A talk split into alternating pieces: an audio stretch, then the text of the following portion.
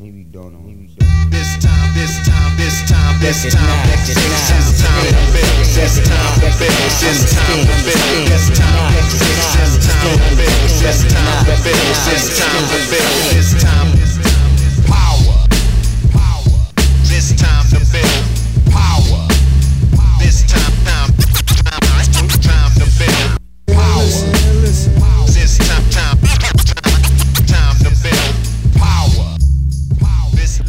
What's up, everybody? I am your host, Kris Hampton. Welcome to episode 32 of the Power Company podcast, brought to you by PowerCompanyClimbing.com. I am sitting here in Denver, Colorado, at my friend Brendan Leonard's house, uh, Brendan and Hillary Oliver's house, I guess I should say. And you might know them better as semirad.com and Juniper Media. They've been nice enough to let me use their house several times while I've been here in Denver. So, shout out to you guys. Thank you. And uh, I'm here to speak to the team at Rockin' and Jammin' and work with their coaches a little bit. And my friend uh, Natalie hooked that up. So thanks, Natalie. I appreciate that. I'm really looking forward to working with those guys tonight. And uh, after tonight, I picked Nate up at the airport and we head to St. Louis, where I'll be emceeing the So Ill Showdown on March 24th and 25th. So if you're in the So Ill area, uh, you should definitely show up for that comp. As far as I'm concerned, it's the indoor comp of the year. Um, so come on out and say hello while you're there. Uh, the following week, uh, Nate and I will be staying in St. Louis, where we'll be running uh, three separate workshops at So Ill on the 27th, 28th, and 29th. Uh, the first one will just be uh, hang out with us. We'll give give out free advice. You can ask us questions. Uh, we'll all be climbing together at the gym. And we'll do a better sport climbing workshop and a better bouldering workshop. And uh, we're going to wrap up that week at So Ill on uh, Thursday, March 30th, with a, a podcast in front of a live audience. So if you're around, uh, please come out. We're going to be talking to uh, some local heroes. Uh, Nate and I will both be there. You can ask us questions. It's going to be a good time. Um, so definitely come out.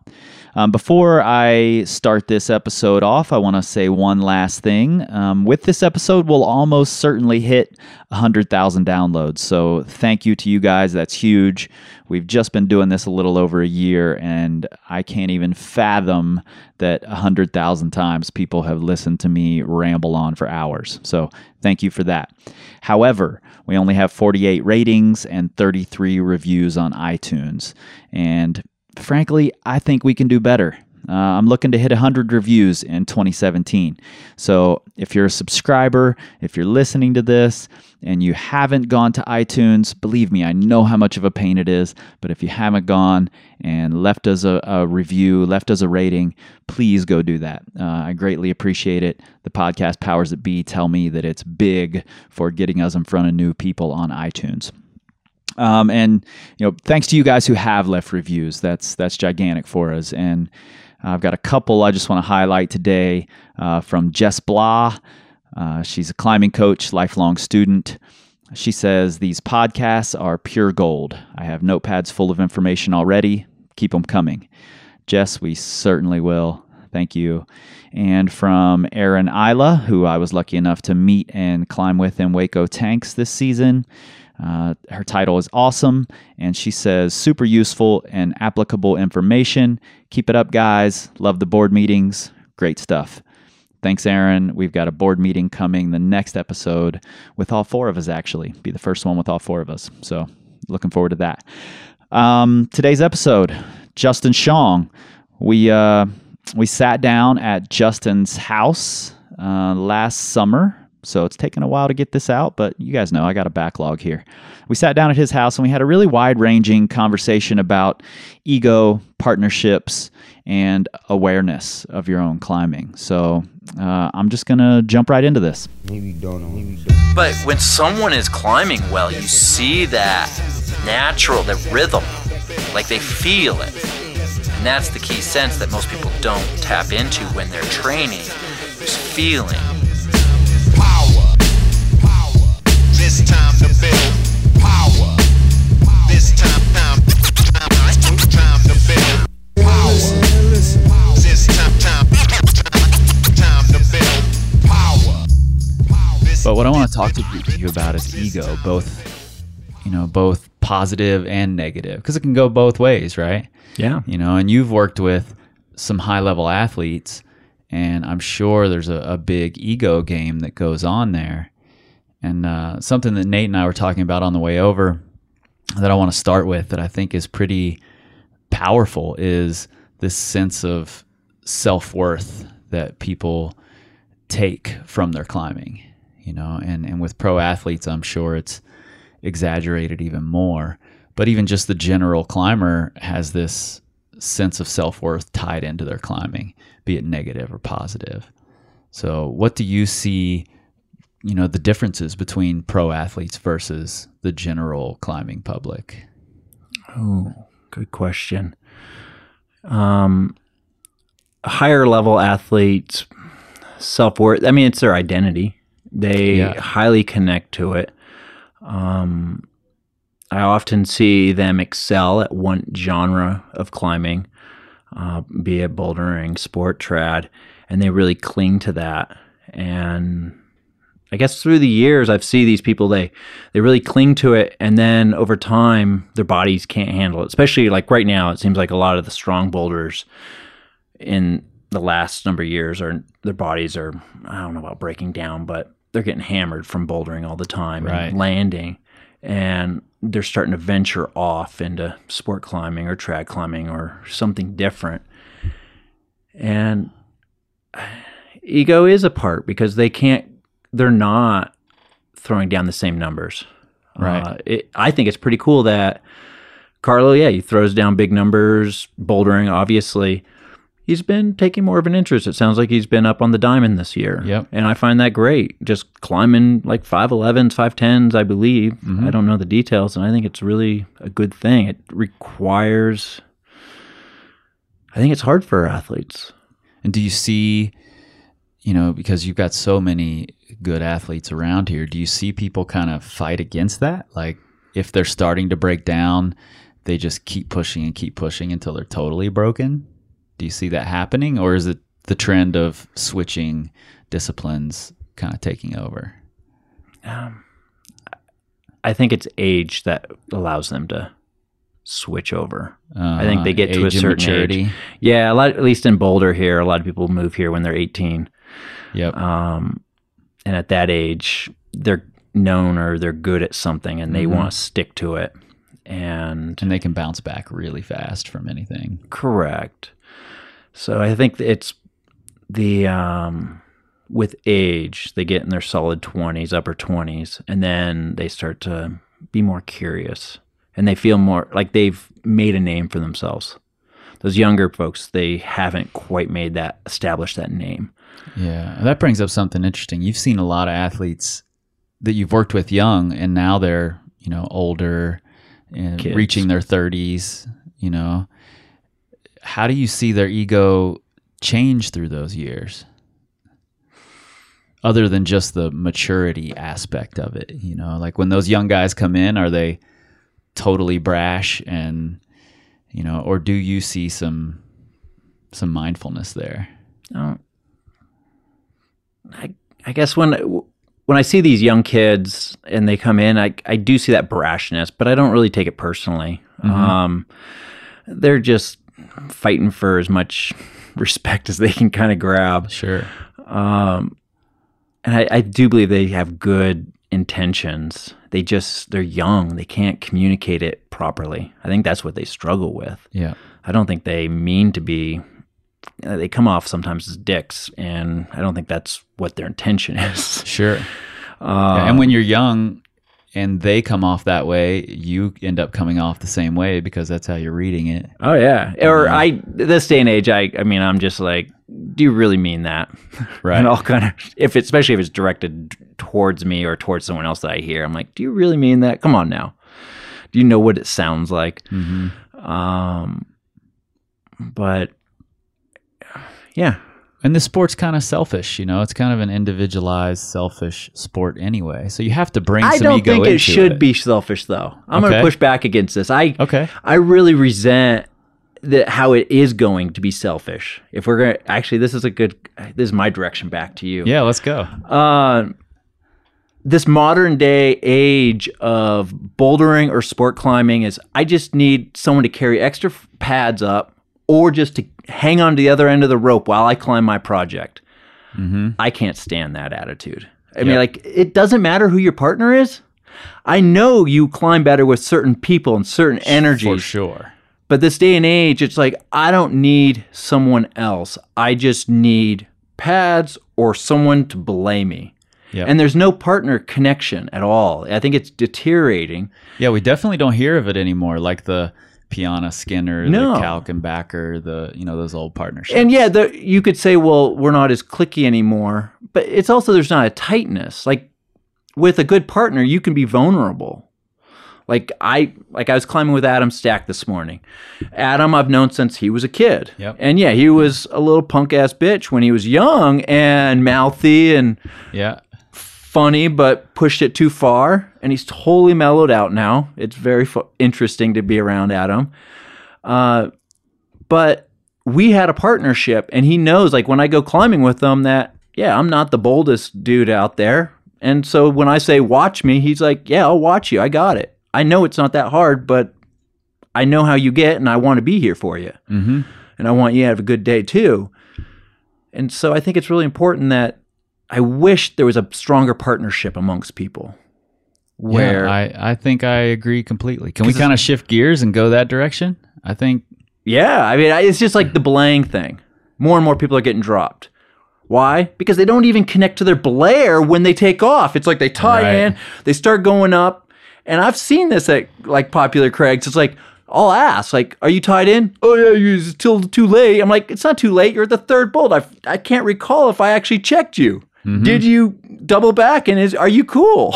yeah, and don't give me attitude. I, I'm trying to get your back, and you just took off. yep, So it's like I really wish people would like look me in the eye as a belayer and say, "We ready to go for this? Yeah, we're ready to go for this. Let's do it."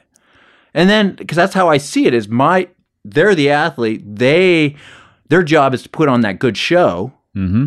My job is to be an audience. But if you don't even want as an actor or performer to engage your audience, I could care less, man. I'm gonna go down there and surf on my phone right, if you're going to be a jerk or dissing, not engage me. Yeah. It's just like, oh, what's going on? I got a ding, ding, ding. Yeah, I com- I completely agree. I definitely think partnerships are maybe the most important part of of this thing. You know, I can't I don't want to leave the ground and I'm not going to be able to try my hardest if my belayer is just some random person. I'm not good at at just grabbing random people to go climbing with. You know, I definitely like to have a connection while I'm out there. What do you think's driving this? You know, it, like like you said, it's going toward a selfish way, and you don't like that. I think, well, it has a lot to do with, I mean, there is a larger sense of community. I mean, you go to the gym Yep. and there's a large sense of community. And it's like, oh, I know so and so, and I know so and so. And okay, I'm looking for a belay, you're looking for a belay, or you're looking to climb. Let's kind of hang out together. Mm-hmm. but it it's for a lack of I mean this is probably a lame analogy, but it's probably like just Facebook friends. Like Oh, yeah, let's yeah. just be friends and like I don't know this person. And I've met them, but I don't know them. I would never consider them a friend. Right. Um, just like for you and I, we're not friends. I know you. We've had a couple interactions, Mm-hmm. but like that connection, Right. yeah. Do you think you develop that by going climbing, or do you want to have that connection with someone before you go climbing? Oh, I you develop it while climbing. I think, don't you? That's what, for sure. That's the way I would do it. Yeah, I love it. Build it because I get to see that individual for who they really are. Yep. That's what the awesome thing about climbing is: is you can't hide who you are. Mm-hmm. I mean, you are who you are, and you get to see. You read the person's body language for who they are. Yeah, and, And you get what to watch do. people grow in a pretty cool way Yeah, when you go rock climbing. and evolve over time. You build that. It's like that long-term friendship. If you have that decade, multi-decade friendship, you you've seen that history of that friend. It's the mm-hmm. same thing with climbing. It's like, okay, I knew this person there, and you see these this journey that they're on. So when you're thinking of like a big, you know, not necessarily a project that you want to do, but but a big objective that you have, do you think in terms of of partnerships in that, or is it something that that's your objective, and you'll reach out to one of your many partners? Uh, that's a good question. I would say often it's just it's a mutual relationship. Okay. of- So you want someone else with that same objective? yeah, like um, all my El Cap routes, I had really tight connections with everybody that I climbed with, hmm uh, and it forms over time. Uh, any sport climb projects, same thing. It forms over time. Um, I do like that. I like that connection. Yeah. So So I- for you, it's not really a selfish thing at all. You're, I mean, obviously there's some, this is what I want to do, but you're looking at it from a relationship point of view. Well, I think it's just it, it. I mean, I just love climbing. I just want to climb. Mm-hmm. So it's uh, if I get that partner, and at the end of the day, like I can tell that they had a great day. Yeah, it really helps me have a great. It makes my day seem better, or they're having a great time. Yep. it really connects to me. Um, especially when like tomorrow I'm supposed to do 30 pitches for Chelsea Rude's birthday, and yeah, I think it's going to be hard for her. She's becoming a trad climber, and she's Yeah. scared of Eldo for probably good reasons. Um, and she'll probably fall apart because that's part of the challenge, and it's exciting to be there with her, and like that's where that connection grows. Is like when you you see a real moment, it gets exciting Yeah, for sure. like for my 41st fifth that's where she kind of got it i think was i did 45 pitches and like i cramped up in the middle of the day and i told my partner college kid i'm like i think i'm done i don't know oh come on let's do it let's finish it and i'm like my biceps are cramping like i'm gonna take a huge whip soon Yep. So, what about when your partner's not having a good day? How do you how do you handle that as a partnership without being selfish and just saying I still need to continue doing my thing? Oh, I'll have to. I mean, you can. If I'm having a decent day, because sometimes I'm on that opposite end, and I wish what I like to do if I feel comfortable is just call the person out. Why are you being a dick today? Mm-hmm. What's wrong? And just kind of like get it out there. And then there's usually something going on. They just need someone to talk to, or open up and just say it out. And then the day, I usually turns around. Um, Get it out there in the open. Yeah, it's the same thing with any fears, Any like kind head of case. relationship too. You know. relationship or yeah eh, or relationship with your project even yeah.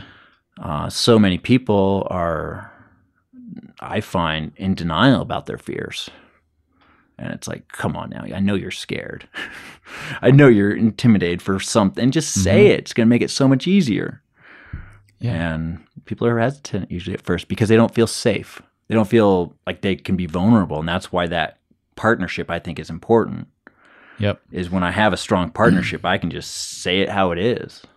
Yeah, it's funny. I was having a conversation with uh, BJ Tilden's wife. We were, uh, my fiance and I were having dinner with BJ and his wife, and uh, we were talking about what do the guys talk about at the crag because the girls had all been going climbing together, and you know they pour everything out. And BJ and I were like, we don't really talk about anything. Like we talk about climbing and projects, and you know, and it it seemed interesting to me that the girls took it this this completely different direction than the guys do. And I definitely believe I have a good partnership with BJ when we're going climbing, but it doesn't have to be totally emotional. And he'll call me out, you know, if I'm being a pussy on something, he'll call me out. And I appreciate that. Um with do you have a difference with guy girl partnerships? Like when you're with a girl, is it different than if you're climbing with a guy? Huh? Or you just open the same way both ways? I would say I'm emotionally open the same way. Mm-hmm. I would say I'm naturally more protective the opposite way. Like if I'm trad climbing. Um, If you're trad climbing, you want a different partner. I will put myself in more risk. And I guess maybe it's not. It's more that I wouldn't, I guess it's not because I'm going through. I do the same thing just with someone's skill set. If I'm going trad climbing and someone is not comfortable with, or I don't perceive them as being comfortable on a certain run out or commitment level or grade, Mm-hmm. I'm just like I'll do, I'll do it. Okay. Um, but I don't know if that's. But during the day, yeah, I, I'm pretty open. Okay. I mean, Yeah, I'm definitely more open, I think, with women than I am with men. And I don't know why that is, but but I like the the male climbing partnership better. yeah, So you push harder. You like sure. it gets gets you near your limit Yep. or at your limit. Unless it's my fiance or if I've also also found that when my daughter is nearby and cheering me on, that's huge for me too. Like 'cause- because I can just block out other voices Uh-huh. and I can pick out her voice, I can pick out my fiance's voice. And oftentimes if I'm with one of my male climbing partners, it's their voice that I hear. Yeah, So, and I think that's really important. If you've never experienced that when you're climbing, then maybe you're just not finding the right partners, you know, or maybe you're not looking for partnerships at all, like you said. Yeah. You're just going climbing with whoever. what? Maybe I started off too strong. Where I, there's partnerships, but I just don't think it's to the same degree. Yep. I don't. No, I, know just. I don't think it's the same degree where um, it has been in the past with climbers. Yeah. Yeah, I can go sport climbing with a lot of people. Yeah. You know, a lot of people that I've barely ever climbed with or had conversations with. But you're right. If it's going to be a big objective, if it's something you're really emotionally invested in, I think you need somebody That, that you're close to. Yeah. Yeah. So let's go back to your El Cap partnerships. Um, you've partnered up with, I know you partnered with Tommy on the mural wall. Is that right? Magic mushroom. With Magic Mushroom, right? So what's that kind of partnership like where, Stressful. where, stressful as far as it was never stressful about logistics. We both like nailed that workload, not an issue. I mean, you're climbing with Tommy, and it's just like God. And like I just was these conversations that I was having with Adam today, where it was like, it. I wonder if I could have. What if it would have made it worse if I knew that Tommy was going to go the next week and do it in a day? right. would that mess with me even more? Yeah. Just this notion of like, I could barely do it over five or seven days, wherever it was. And this idea of, oh, yeah, I'm going to come back and do it in 24 hours. I feel like, fuck you. That's tough. it's, well, it's that ego, Yeah. that word ego, where yep.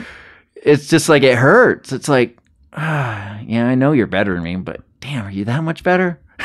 yeah, and that's and that's what I'm wondering. Like if you know your partner on this wall is the guy destined to become the greatest wall climber we've ever seen, wall free climber we've seen. So how does that affect your try hard when you're on the wall? Are you trying harder or are you cowering a little and letting him do his thing? That goes both ways. I mean, he's he- you naturally have, I think, in a partnership, a leader and Mm-hmm. first the A team and the B team. Yeah. And like I can think of a number of pitches, one down low where it was only 12C, but it was off a bunch of heads, and I was like, uh, "It's you, Tommy. Have Yeah, fun." No doubt. I I don't think I can do this right now. Yeah. And it was on a bunch of small heads, and I was just like, I just can't. I don't foresee me doing this right now. I don't have this dialed enough. Yeah. And he was like, "Cool," and got the job done. And were when you were on the wall, were you aware of the like the ego games that you could be playing with yourself? I was aware of it. Uh, it goes back to that partnership. Tommy and I have known each other for quite a while, and but we hadn't climbed together that much. Okay. And that was the first time on the wall where, and it, I mean, yeah, I always looked up to Tommy. hmm I admired him, and um, it was exciting, and it was a big unknown project. But the, I knew the most stressful part was okay, he's going to get it done, but am I going to be able to get it done in time? Right. Were there things, you know, actionable things you did on the wall to lessen that Uh, destructive part of the ego? I didn't do anything. I was just no. I mean, I thought I was. I rested more. Like he, we would session on the wall for a couple days. We'd come down, and he would just like boot up and boulder for another day. Right. And it's just like you're bouldering right now. Damn, I can't even like think about climbing. My fingers hurt. Yep. And he's just he's training some more. Well, it's a pretty mature decision to just be able to say, I'm not going to do that. You go ahead and do that. I'm going to hang back. yeah, you might say it's mature, but I would say it beats you too. It's just like, because I mean, when you're young and driven or driven, mm-hmm. it's like I want to keep up with the big dog, Right. and I want to do it if that's what it needs. But it's like, okay, if I do that right now, I might not walk away with anything. right. It could be five weeks and walk away with nothing, and there's a sliver of hope here. I'm going to put it in my favor. I can't boulder. I, I, mm-hmm. just, I just couldn't. My skin needed repair, and then he would work on his house some, and I would just sleep. So, in a sense, you let your ego take you to make better decisions because you wanted to keep up in the long run. you might make decisions, but internally there's that battle. Oh, for sure. And I think that's what we all struggle with when we talk about ego is there's that internal battle of that self-worth and it's like I might not be wor- I'm less worthy than this other person. hmm And that's hard, I think, to deal with. Yeah, and that's what I'm kind of getting at, like how, you know, with Tommy being your partner, how how do you deal with that? He's good about I mean, he's a good partner. He's very good at putting you at ease. And maybe that's a big part of it. I mean, there's this relation. A partner is having a partner in any sense Yeah. is there's a relate two way relationship, and And we saw that with him on the Dawn wall with Kevin. yeah, You know, he hung back and waited. yeah. Um, but yeah, it's in, it's hard. When um going back onto the ego track here, you just I guess it was last year, you guys did the Black Diamond boot camp. Uh huh. you know, and you got you had Sam and Dan and Joe, all three pretty radically different personalities, and definitely ego built into all three. And there has to, I mean, I think there has to be to we push yourself in a sport like this. But how did you? Was there something you saw different in the three of them that you could help the three of them along with by pointing out the others? If that, That, was an sense. interesting kind of couple month session. Um, there is a lot of ego, and I, I don't say necessarily uh, when we use that word ego, it's usually negative. Yeah, it's someone has an ego. word. It's a really loaded word, but I think for anyone to push a standard or push themselves to the limit, you have to have an ego. Yep. Ego is not necessarily a negative thing, and uh, ego drive. I mean, we That's a good word for it, drive. but that's at this moment drive is we use that in the positive. Right. where ego oh they have an ego it's negative. Right. and but that ego is what makes you get up and work hard and push. Um but they all like you stated they all have different personalities. They all have an ego. They're all high-end athletes. They all want to push it but their personalities are very different Yeah. Joe's very outgoing. Dan's much more quiet. Sam is very um expressive, Mm-hmm. and it was in, as a coach, it was a great experience as far as because I believe in struggles when we learn the most. When we struggle, so if I had a struggling moment with that camp, I would say Right. because it was on many levels just challenging. Um, they all wanted what was best for them, but it's a training camp. You can't. It's not an individual needs. It's it's a group thing. Mm-hmm. Trying to get them to understand that one's behavior affects the other. Um, just that team camar- camaraderie of if you. It's not a zero sum game. A lot of us believe climbing is a zero sum game. So if you have a badass day, that means I'm having a bad day. Right. And that's not true. You and we see this on the send train. So if you send, sometimes the environment's good where it's like you send, then you send, and then you send, and there, it just keeps going. And other times it's you send, and then everyone else gets shut down. Right. And that's an environment thing. And mm-hmm. it's it's interesting. I think when you it's hard to express to people like calling them out on their stuff. Oh, definitely. And I think, you know, we, we take an emotional hit if you're being called out. And climbing's an emotional thing, no matter how you look at it. Oh, it should be emotional. Yeah, for sure. I think I love the emotional part. I mean, there's the Yep. negative, ugly side of fear and all that, Mm-hmm. but there's this other side of fight, desire, want, drive, and just like you see that, and that's emotion. yeah. And I think at a certain point, everybody's climbing. If they're climbing long enough, they think that the next stage is to eliminate emotion. Okay. I think somewhere within everyone's climbing, they they come to this point where it's like, I'm eliminating emotion. I'm just gonna be a cold, calculated killer. robot. I'm just gonna go in and destroy and just.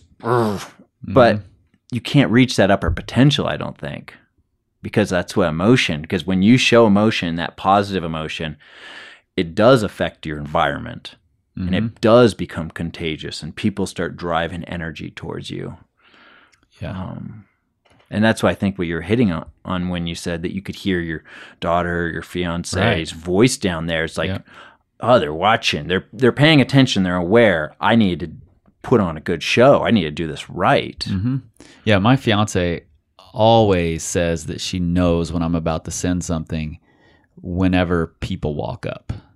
And I just, I have a natural, You respond to those people. I, I respond to a crowd. You know, that's that's just what I've always done from music to now. Whenever I'm on a stage in front of people, I'm at my most comfortable. And and she said multiple times, you know, as soon as that crowd walked up, I knew you were sending. And and I think that's that's ego. You know, that's part of that is me wanting to perform for people Mhm. you know but i but i've learned to use that to my advantage But a lot of people would twist that and say, "Oh, you're just you don't climb for yourself." for sure it, i could definitely be called a show pony i could see that But is that a bad thing? i don't think so i don't think so Because that's where I always get angry is when or frustrated when people say like, "Oh, you're just doing it for this or that," and it's like, hey, we all want to feel worthy. Yeah and we all want to put good energy back out there Yeah.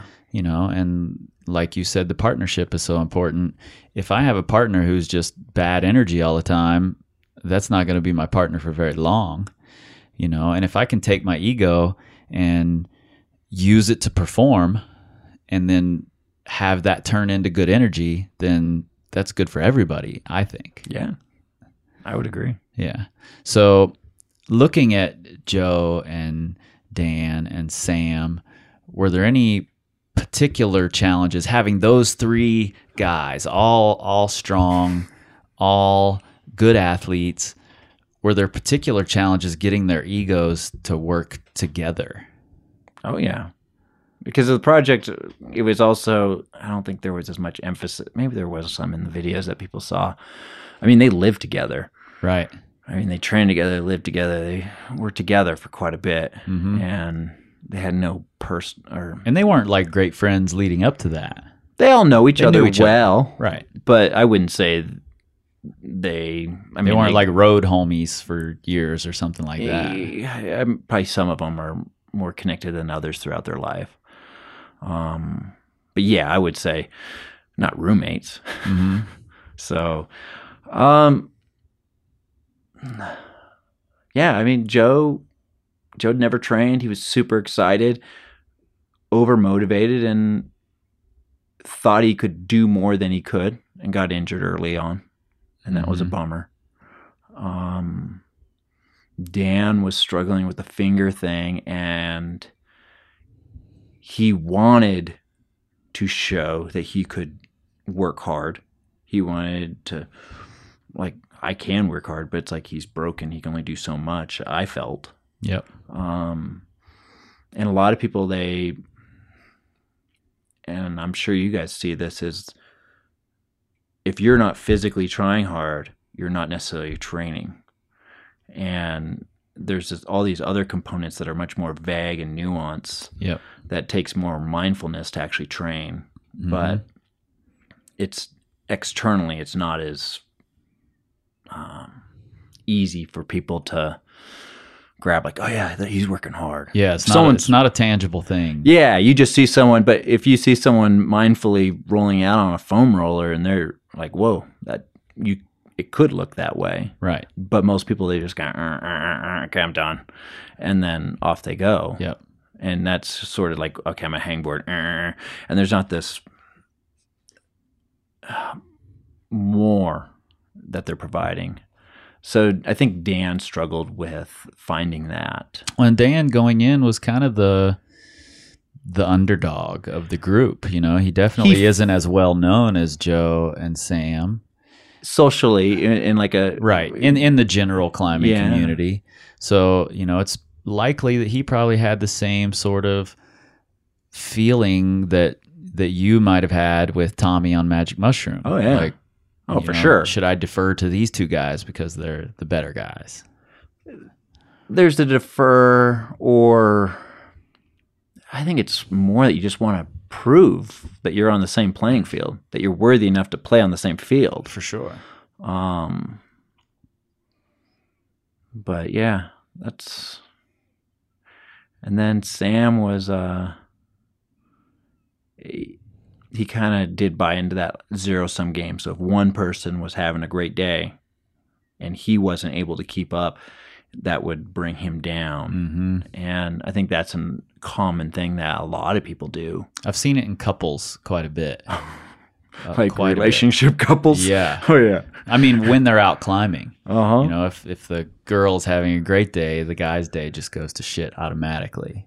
I've seen that happen a lot. Interesting. Interesting. When Joe got injured, was he able to keep his stoke up for everyone else? Oh no, that was what I because I was the first because I I mean I know them all socially, Right, right. Like I kn- I've known Joe for a while, but I haven't really hung out with him. So I was like, really on the side, are you really Mister Psych all the time? Mm-hmm. And he's like, yeah. And, and I was like, no, really, no one can be that psyched all the time. And then he hurt his finger and he wasn't psyched. Yeah. and he was bummed. Like he wouldn't show up for a couple days because he was pissed. He was bummed. He was probably mad at himself for doing it, um, not listening, or just overdoing it, or just thinking that this gym crap is going to bust me because you hear that it happens often.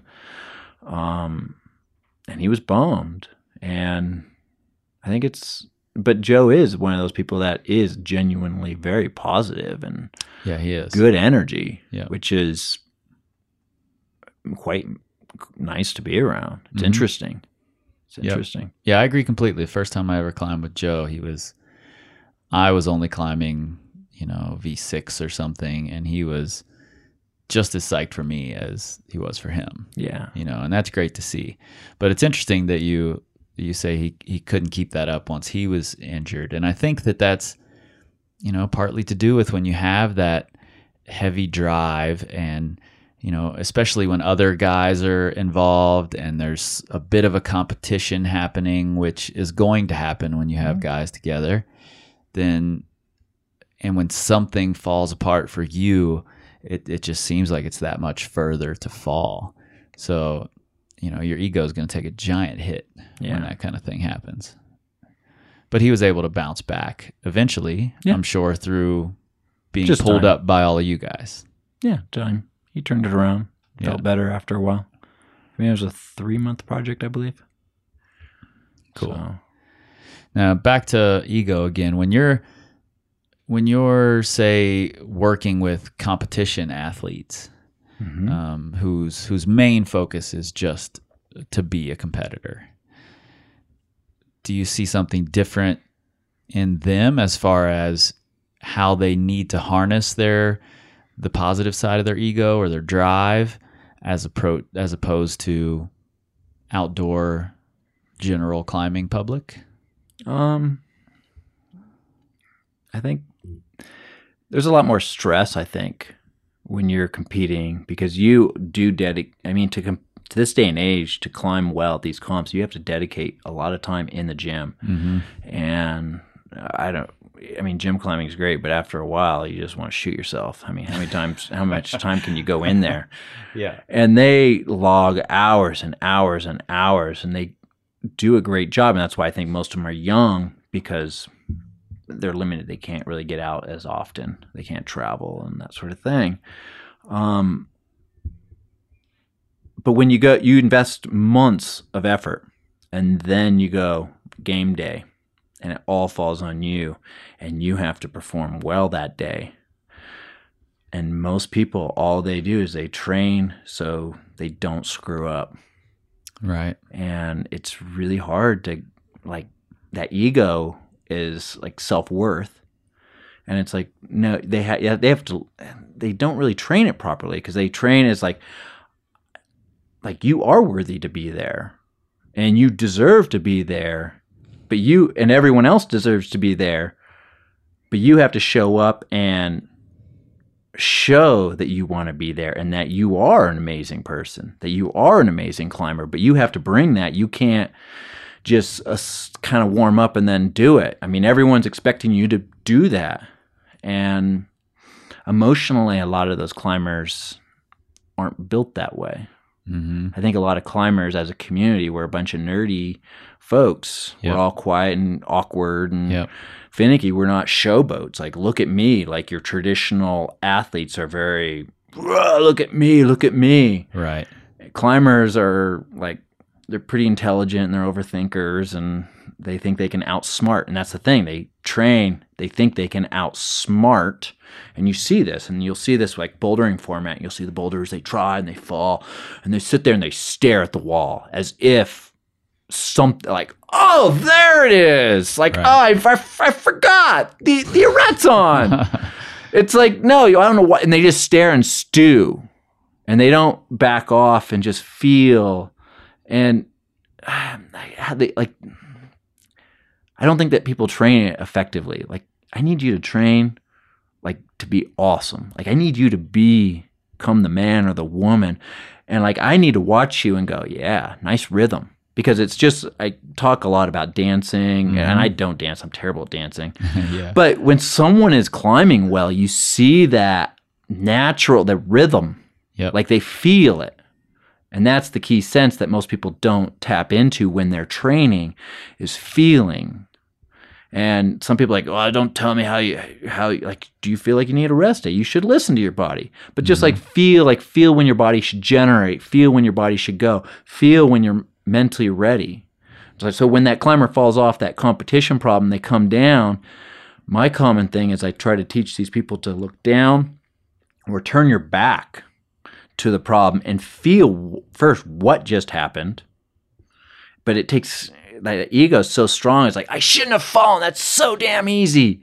I shouldn't be able to do that. And it's like back off. Like just just back off and just figure out, diagnose what happened, and then we can come up with a solution about what we need to fix or how we're how we're going to approach this. hmm And do you do that on routes too? Like if if someone falls off of a route, say it's just a general climber and they fall off of a route they're working on, do you take the same sort of approach? Kind of back away from it for a second. Well, it's that awareness piece. I think most people can't even feel what actually happened, Right. and they watch themselves and they think that oh, I'm just not strong enough. And it's like, dude, I saw you. You were tired, and you generated because your knees and toes work as a unit, and when you're tired and intimidating, your knee dominant, so your trajectory's out. But all they they hit the hold, but their bodies, their hips are falling out, and all they feel is my fingers aren't strong enough to hold my body back, pull my body back in. And it's like your fingers are plenty strong enough. Your toes aren't. Your the kids downstairs aren't doing their job. They're not pulling. They're not reeling your hips back in. But they don't even notice that. That it's just because their forearms are pumped and they're just like here, or their core has been engaged too long, so the timing is off, or who knows? There's so many moving parts, mm-hmm. but they can't look back and honestly just be aware of like, so what happened?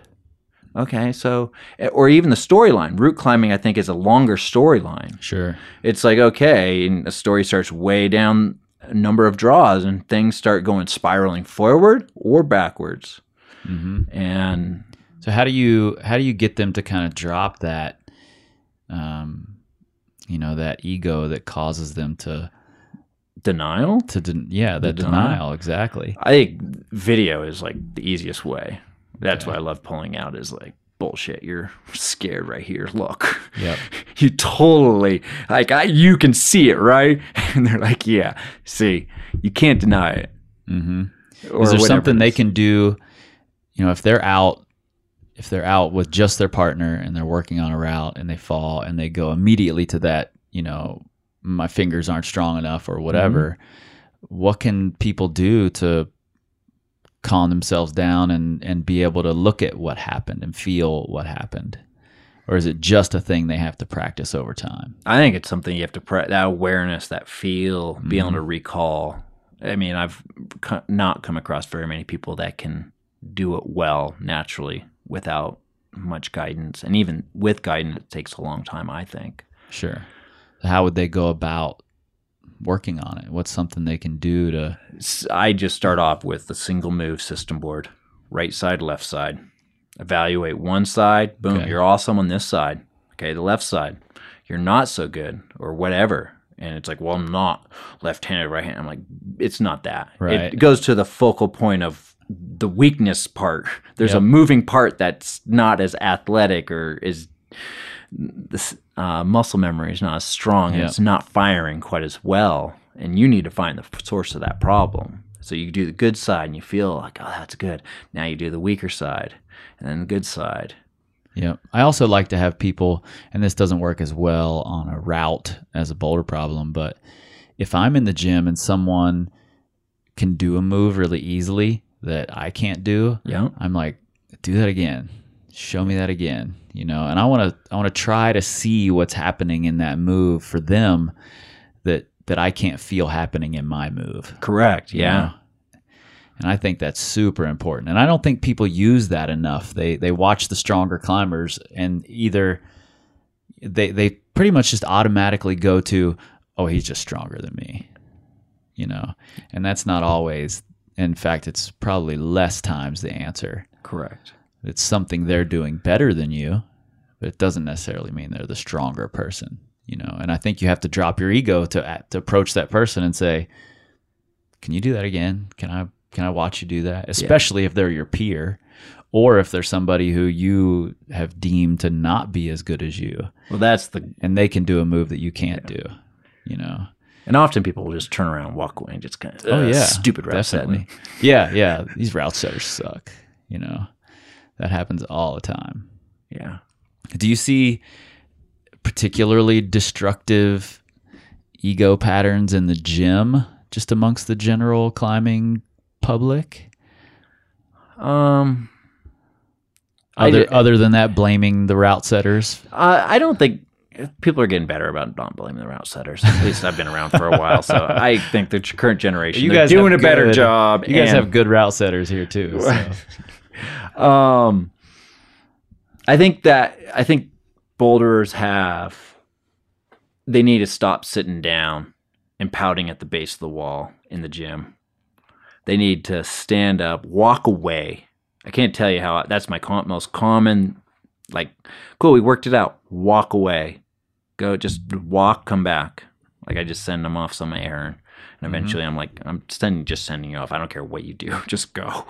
And then they come back after a couple power spots on that thing. I'm like, okay, let's do some linkage or go for the send, pop your shoes back on, and they usually do remarkably well. But if we just pop our shoes off and we sit at the base, they don't nearly do as well. It's, I mean, it's crazy how accurate that can be.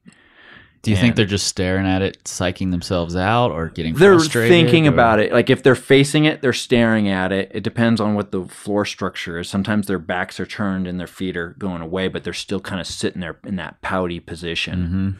Mhm. And it's just getting them to stand up and distance themselves. Like stop thinking. It's exhausting to think all day. Yeah. Um, Yeah, and it's an emotional, like we've already touched on, it's an emotional thing. If you just keep stewing in that oh yeah. emotion of just failing, then you know it's, Yeah. it's likely to carry over. Correct. Tra- training that person to think about what they do want. What do you want? What do you want? Don't. And some people are really good at pointing out what they don't want. hmm And it's like, okay, that's great. That's kind of functional, but I need you to state something in the positive what you do want. I mean, like, yeah, you're skiing down the hill, skiing through the trees. I, and most people that are going new to ski train, ski tree, ugh, s- skiing trees, all they think about is not hitting the tr- damn trees. right. But if you're an experienced skier, you're just like looking at the spaces. Yeah. And that's the same thing with climbing. is You got to think about what you do want, not like, oh, what if my foot blows? My foot's gonna blow. I'm gonna smack my face. Mm-hmm. Especially on the top out of the boulder problem. Top outs are the bane of the gym climber's existence. Oh, gotcha. right here too. We we are from the south, so top outs are a little different down there. yeah, they're scary. Um, what about the climber to climber ego?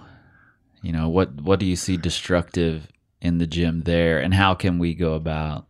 I think as a community, and I'm guilty of that, of I definitely am. giving people kudos, especially when you see something impressive, regardless of the grade, Like that was good, nice, and and actually point out what you thought was nice, not just Yeah. a blanket statement, but that creates a very positive atmosphere. And yeah, then all tides rise. Um, and because often, I mean, it's lonely if you're a strong climber is and some of the strongest climbers are the loneliest climbers in the gym because they don't have anything to anyone to climb with Right. but you have to still give back because those people can give back to you i mean i get insightful information from people that climb at a lower grade than i do all the time Sure. but you're not going to get that insight unless you make yourself approachable Yep. You know, something that we were just talking about that I see pretty often with uh, with the ego kind of being destructive in the gym is you know there are going to be kids in there who are just jumpy and can do every jumpy dynamic move in the gym super easily. And it's really easy to dismiss things as oh that's just their style you know but but for me and i've had a really hard time with this i've struggled with it because i am a slow static super controlled climber you mm-hmm. know? And i've worked hard to become more dynamic and i'm still not really good at it. I'm barely good at it.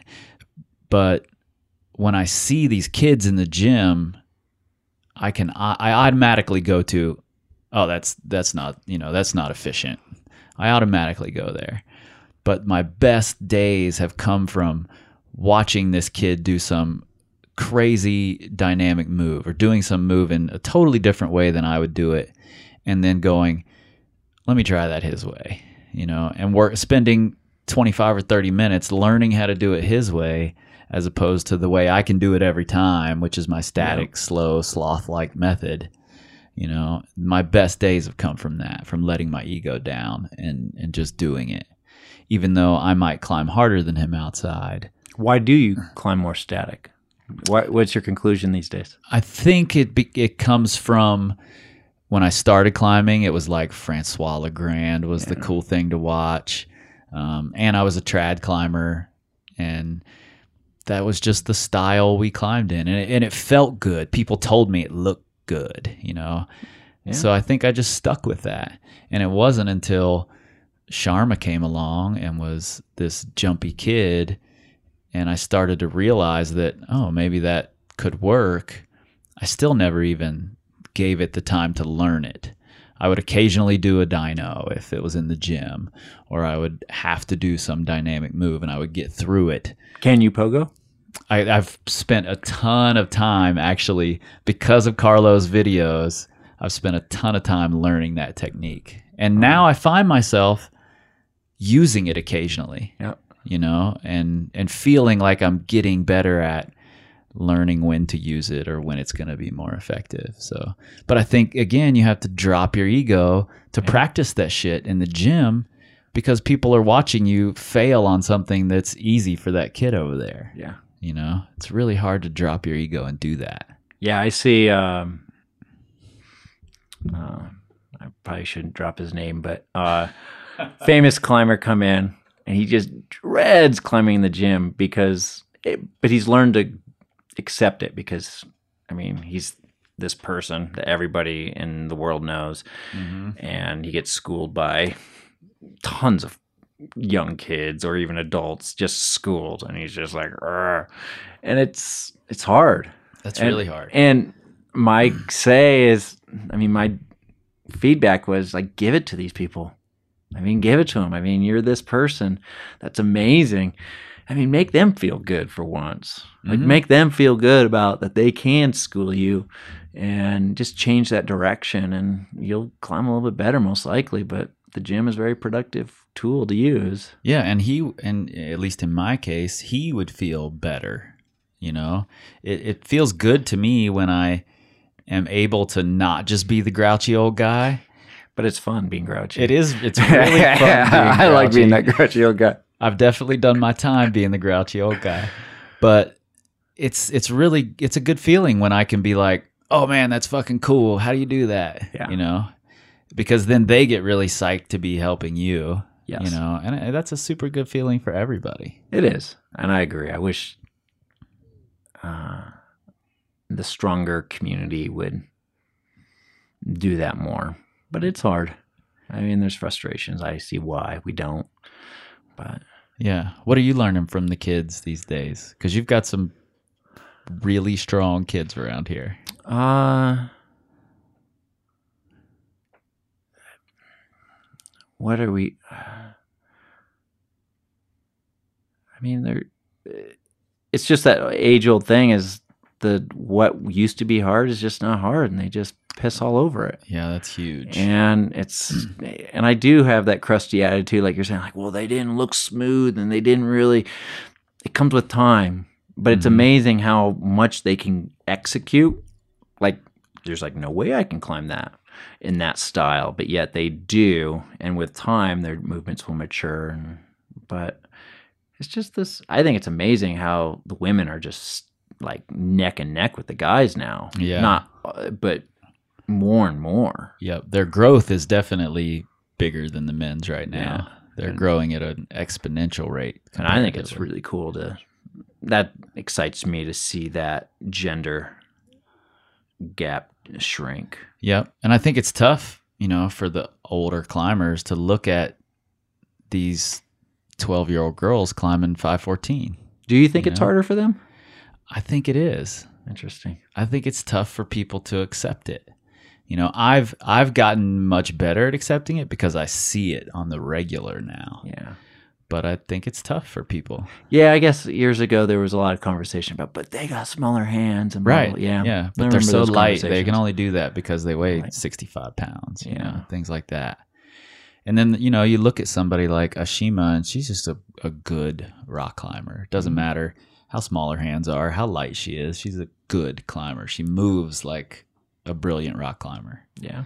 So you take those things into into account, and you know we've all got a lot to learn from them. Yeah.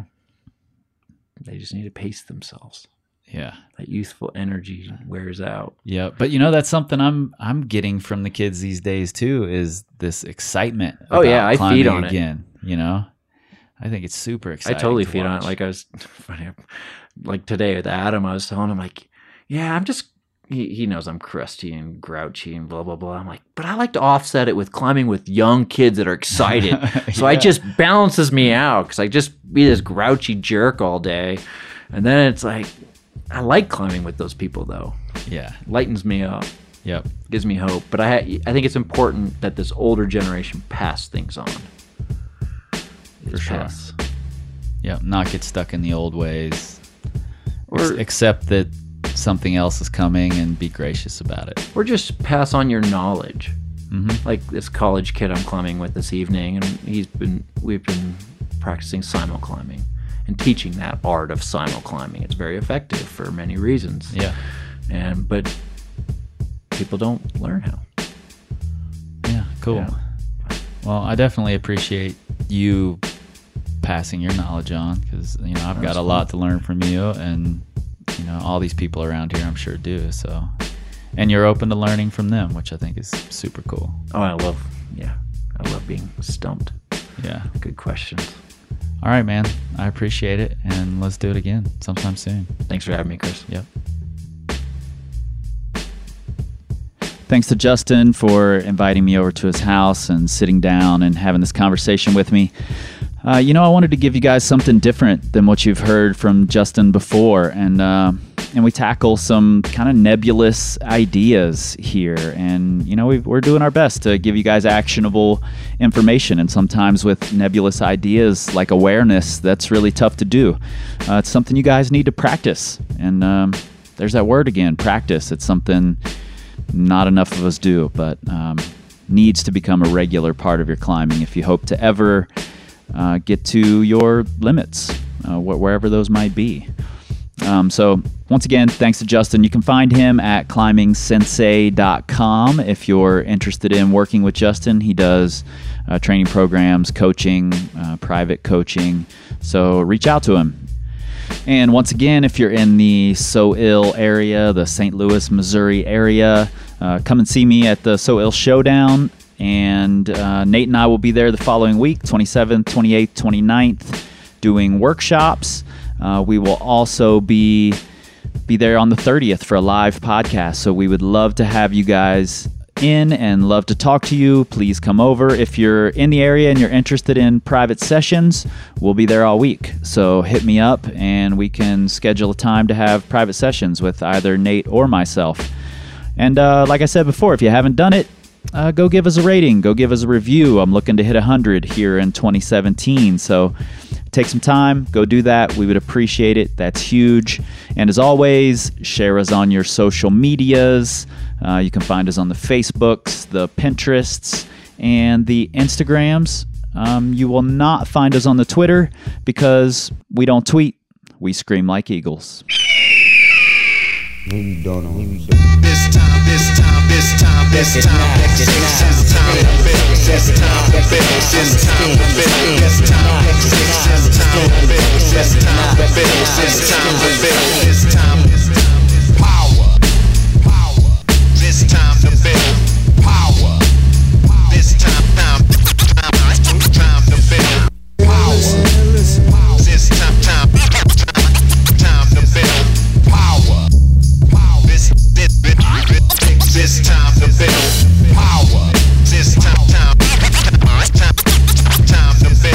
power.